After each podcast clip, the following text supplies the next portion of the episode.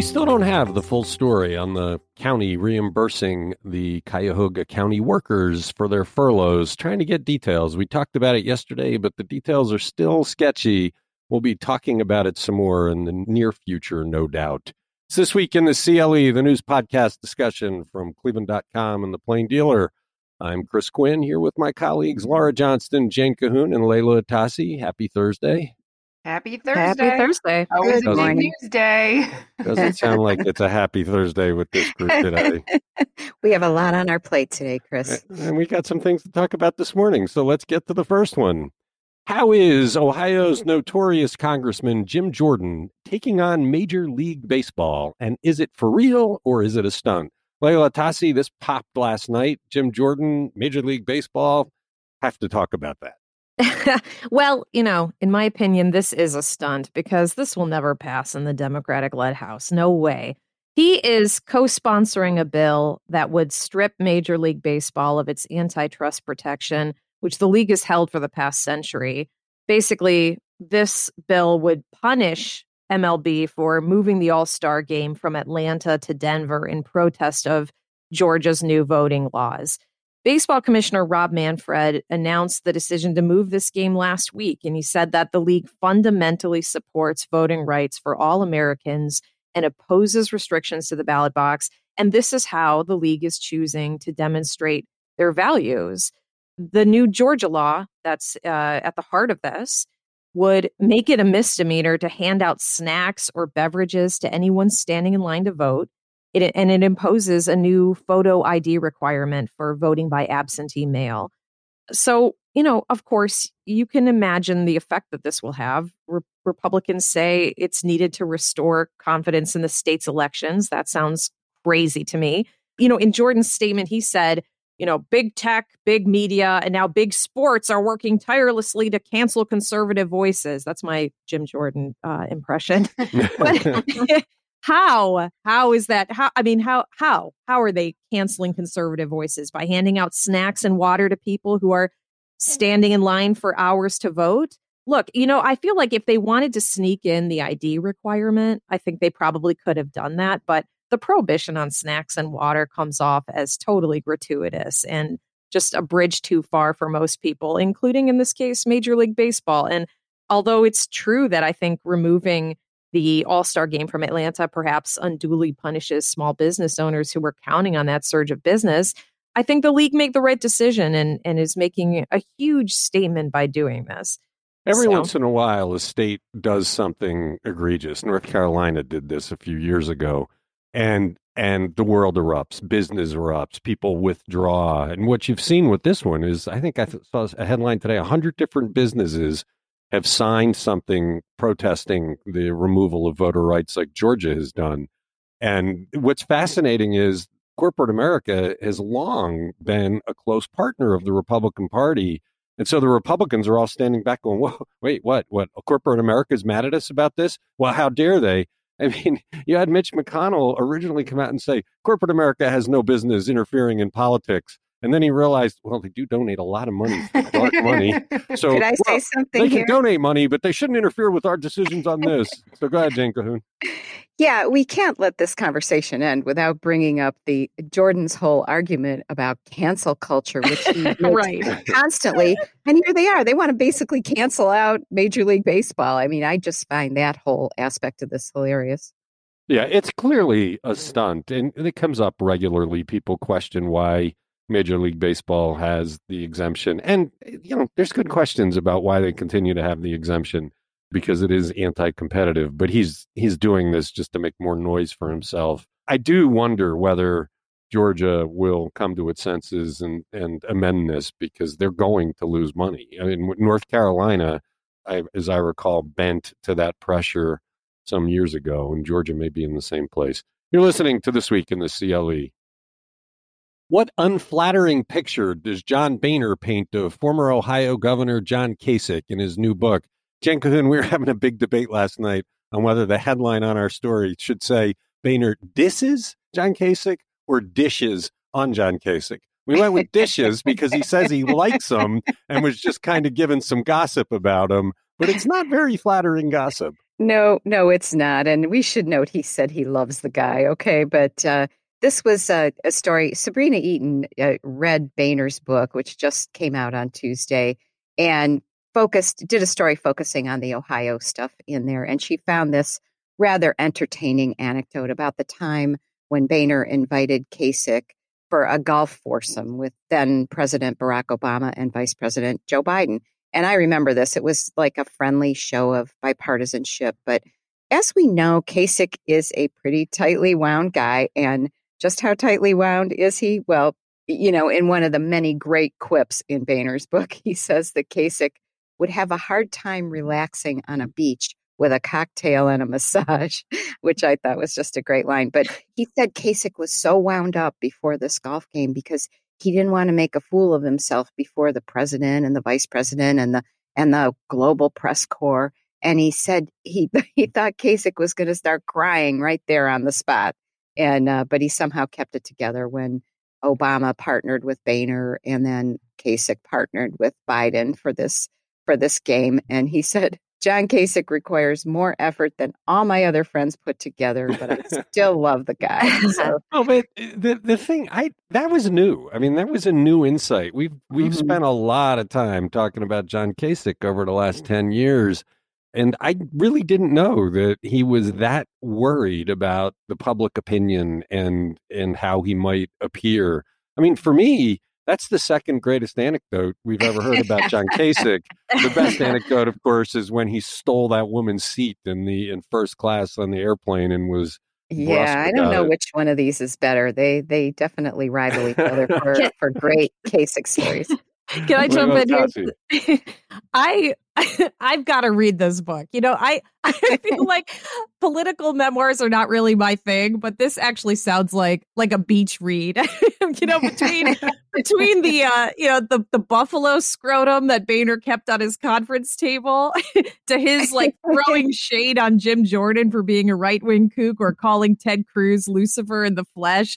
This just sounds so amusing and I, and I also think I need to start bringing a buffalo scrotum to set on the table when I do interviews with public officials from now on. I think that's very intimidating, and I, I like that touch.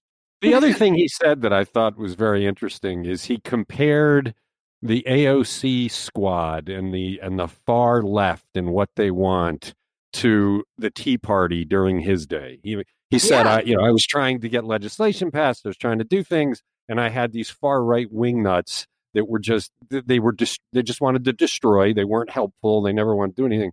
And he said that's what he sees here. I'm not quite.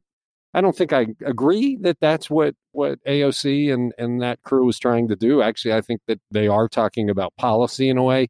But what he what he described is he was trying to move the agenda along and had had the people on the fringes really getting in the way. And I guess that that is what's happening here. Yeah, the, the I, other thing that I think is uh, was kind of not right about this, he was a problem. I mean, he stood in right, the way. I, I wanted to bring everything that Obama was trying to do.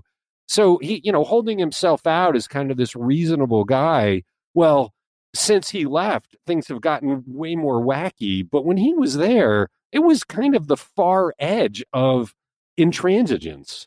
Well, not only that, but one thing I feel obligated to point out is that you know, he laments all these, you know, he said it was crazy town and all these kooks on the far right and they're more interested in posturing than governing.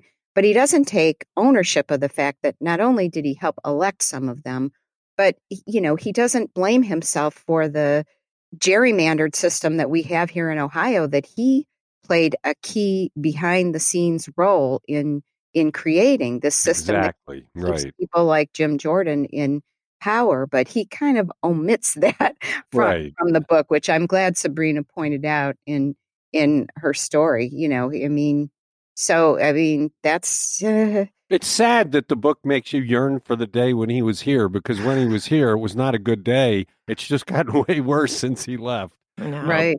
But good stuff. I, I'm with Leila. I want to read this book. You're listening to This Week in the CLE. What did we find out from the public records in the Rocky River school scandal that has cost six teachers their jobs, but is largely passed with little detail from the district or the superintendent? Laura Johnston, we were kind of surprised when this all came down at the how much they kept secret and how much they didn't talk about, especially compared to Solon, where once that case was over with the high school principal, all the details were revealed. So we went hard at the public records. We got them and we did learn a few things. We did. And, you know, as a journalist and a parent, I really can't think that the district is being transparent here. We haven't seen a narrative of how this all unfolded. That's led to weeks of speculation in the community, starting with this recording of two teachers' conversation on Zoom about some mysterious photo and a text change. We did get a lot of paper yesterday, um, digitally, uh, that looks at each of these teachers. There's six that um, resigned or retired in them, and most of it stems from this conversation on Zoom. There was a sixth teacher that was unrelated, but a former student came forward while the investigation was going on, said that she had inappropriate interactions with a teacher who had like hugged her, kissed her on her cheek, called her sexy, told her about his sex life, which was unrelated, but definitely seems problematic. And so that was the most detail we got out of here. Yeah, I, I, I guess what comes across to me from this whole case so far of what we know is that they just weren't paying attention as the Me Too movement moved across the country. The the the way they talk about students, the way they they treat students, eh, you just don't want that from a teacher. I mean, we entrust our children to the schools and to the teachers, and you expect them to be just guardians of them mm-hmm. and, to, and to protect them and you know those words should not issue from the mouths of teachers and then hugging and kissing i mean what are you what is yeah, that? and and the thing is there's been so much talk about like who's responsible for what and whether what these teachers did was really wrong because they're not charged with a crime and you know some of them just seem like they're just protecting their own hide. They're not they're not telling people about this text chain some of the teachers are not accused of anything with an inappropriate photo or the zoom conversation but just being part of a text chain where they said derogatory things about other staff members. But the thing is, and uh, we had this conversation yesterday when we were deciding whether to name the teachers in the story. And obviously, we have every right to name them, it's public information. But these people should be held to a higher standard. They are taking care of our children. And on this side, you know, I think we have to err on the side of public information. Well, th- this kind of gets into our right to be forgotten mm-hmm. discussions mm-hmm. where people ask that. to have their names taken down. And we do have a different standard with teachers because if you are a parent who's sending your kid off to the school, you have a right to know if the teacher has done things that would you would find icky or questionable. What I am surprised at Rocky River is one of the very best districts in the state. It always ranks high, but they got a culture problem. And and unless that superintendent does something to to really retrain people on what their their brains should be focused on as they do their jobs this won't go away. You've got to over, change this. Teachers should know it is never appropriate to talk about students in this way. Absolutely and this, i just want to say we have a levy going on in this community and it has changed the perception of the schools and there's some concern that this levy won't pass because everybody's so like angry about what's going on in the schools that we've always been so proud of and the superintendent is making it worse by keeping it secret. Leila Atassi. You would think that uh, that more information would benefit everybody involved because you know, in, on one hand, you know, those who who were most involved can be held to account, and those who are marginally involved, at least their record will show exactly what. It, you leave too much to conjecture Agreed. if you if you don't put it out there, and then you'll find that there are some of the teachers who've been dismissed who want to get on with their lives will have trouble doing that because perhaps their marginal involvement was not made public enough. But, you know, generally, you know, look, I- I'm the mother of three young daughters. Every single day, I think about how much the world has changed since I was a preteen and a teen and what my girls will have to contend with as they get older. And, you know, social media and Snapchat have made kids so vulnerable to predatory behavior from their peers. The last thing they should have to worry about is whether their teachers are having these kinds of inappropriate discussions about them at school or trading text messages about them.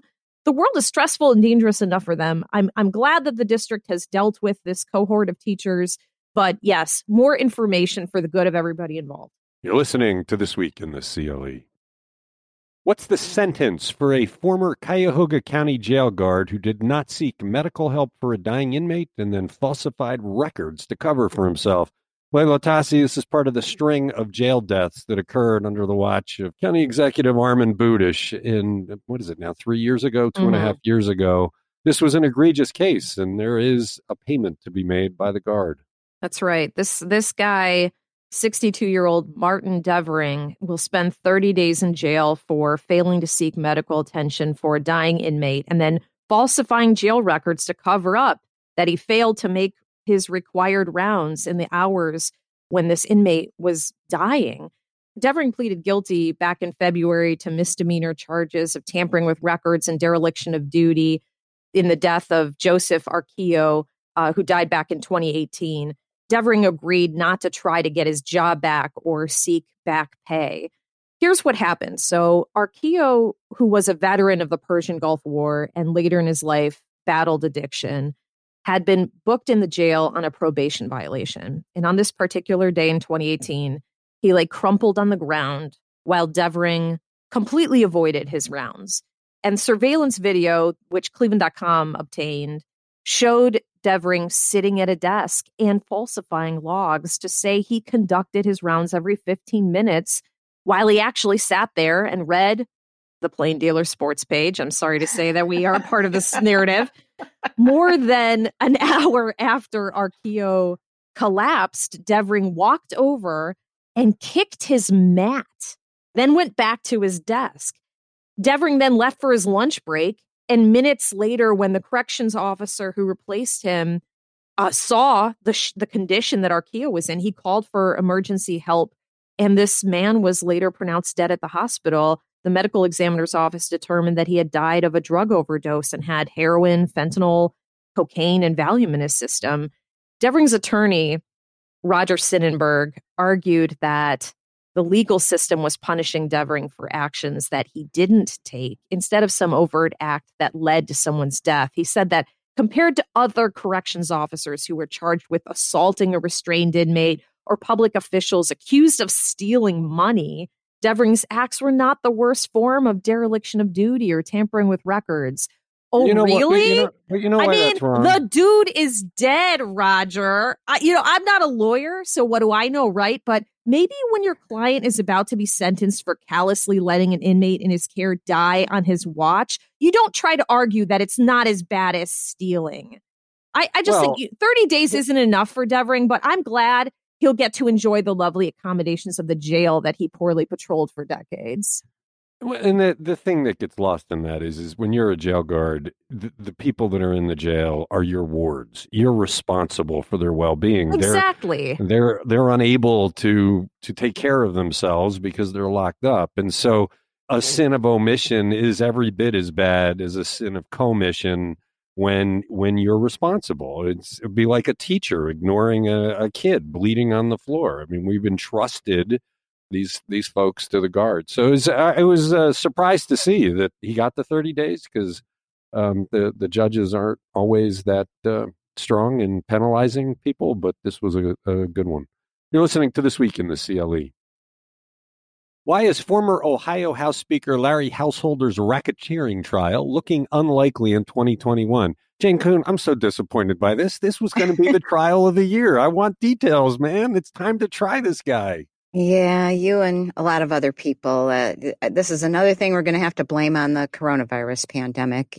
We we picked up this tidbit from an appearance on Wednesday by David DeVillers, the former U.S. attorney for the Southern District of Ohio, who until recently oversaw this big House Bill 6 investigation into what the feds say is the largest bribery scheme in Ohio history. But uh, DeVillers, who's in private practice now, was fielding questions at the uh, Columbus Metropolitan Club where he made this appearance. And he said he'd be surprised if any of the cases, in, including that of Householder, go to trial this year. And he said, and that's based primarily on COVID because we've got people who are already locked up in prison and they've got the first shot at going to trial. As he has said previously, he's he also blames the pandemic, you know, as a factor in why there haven't yet been additional charges coming out in this case, which we've also been waiting for. He he said that federal grand juries were prevented from meeting due to safety protocols, and they only resumed meeting in March, but they are rolling along. So we'll have to see what happens. The, the, what, what's disappointing about that? I get it. There are people behind bars, and they deserve their day in court because they've been deprived of their liberty, and they should move along with that. But you would, in a in a public corruption case of this magnitude, that has so much meaning for the future of the state, and we have all the state offices up for election next year. There is an urgency here to really get into the details of how this legislature was so bought and paid for and and it would almost be worth impaneling an entirely separate grand jury, spending the money necessary, and move this thing along so that we can get the answers and move forward. I mean, the the, the Justice Department kind of owes that to us in Ohio. We we deserve to know how how off the rails our government went so that we can fix it when we go to the polls next year. Right. And meanwhile, we still have Larry Householder holding his legislative seat. He's still in office, which DeVillers said, uh, you know, he's got to be careful about what he says, especially about Householder. But he said he was surprised that Householder was still in office. No, we're all surprised that yeah. the lame the Republicans in the legislature will not oust him. They have the power to do it. They have. They say they have the will, and yet there he sits. You're listening to this week in the CLE. What's at stake before the Ohio Supreme Court? Involving a golf course lease of some ancient Native American earthworks in Ohio. Laura Johnston, you get this question because yesterday you told me you were excited about this story.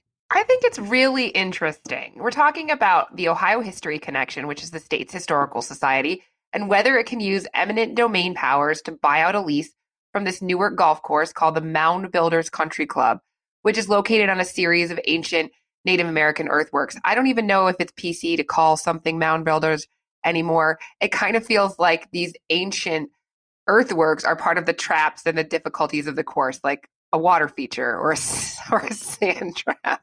But is that yeah, is that what it is? I don't know. I, oh. I'm just looking at the picture. I mean, it's wow. part of the golf course, so I don't know if they stand on them. They don't look you know roped off to me but the lawsuit can decide whether the historical society officials can continue their efforts to designate this site a UNESCO World Heritage Site. They say the earthworks was built by the Hopewell culture sometime between 100 BC and 500 AD. And they say, and this is arguable, it can't become this World Heritage Site if there's a lease on this golf course on the property. But really, they're arguing over money. And the Supreme Court justices kind of called them out on this, whether the appraisal is $800,000 or 1.75 million. And so the golf course is suing, but the justices are kind of like, well, if they offered you 1.75 million, would would this be moot? And they're kind of like, well, maybe. So I don't really know what they're doing at the Supreme Court. I just thought every Ohio school kid learns about these earthworks, and I thought it was kind of fascinating. Actually, people across the country learn about the earthworks. The Great Serpent oh, so in Mound New Jersey is, as well. I, I, yeah, I've, I've, as even when I was a resident of the East Coast, I had visited the Great Serpent Mound. It's a it's a very unusual, kind of a unique thing. So we'll have to see where the Supreme Court goes. You are listening to This Week in the CLE. How much did Cuyahoga County Council agree to spend on a central booking facility, and why is that important for fairness in the county's justice system? Leila Atassi, this is kind of a big deal to getting to fairness, right? Yes, it's a very big deal.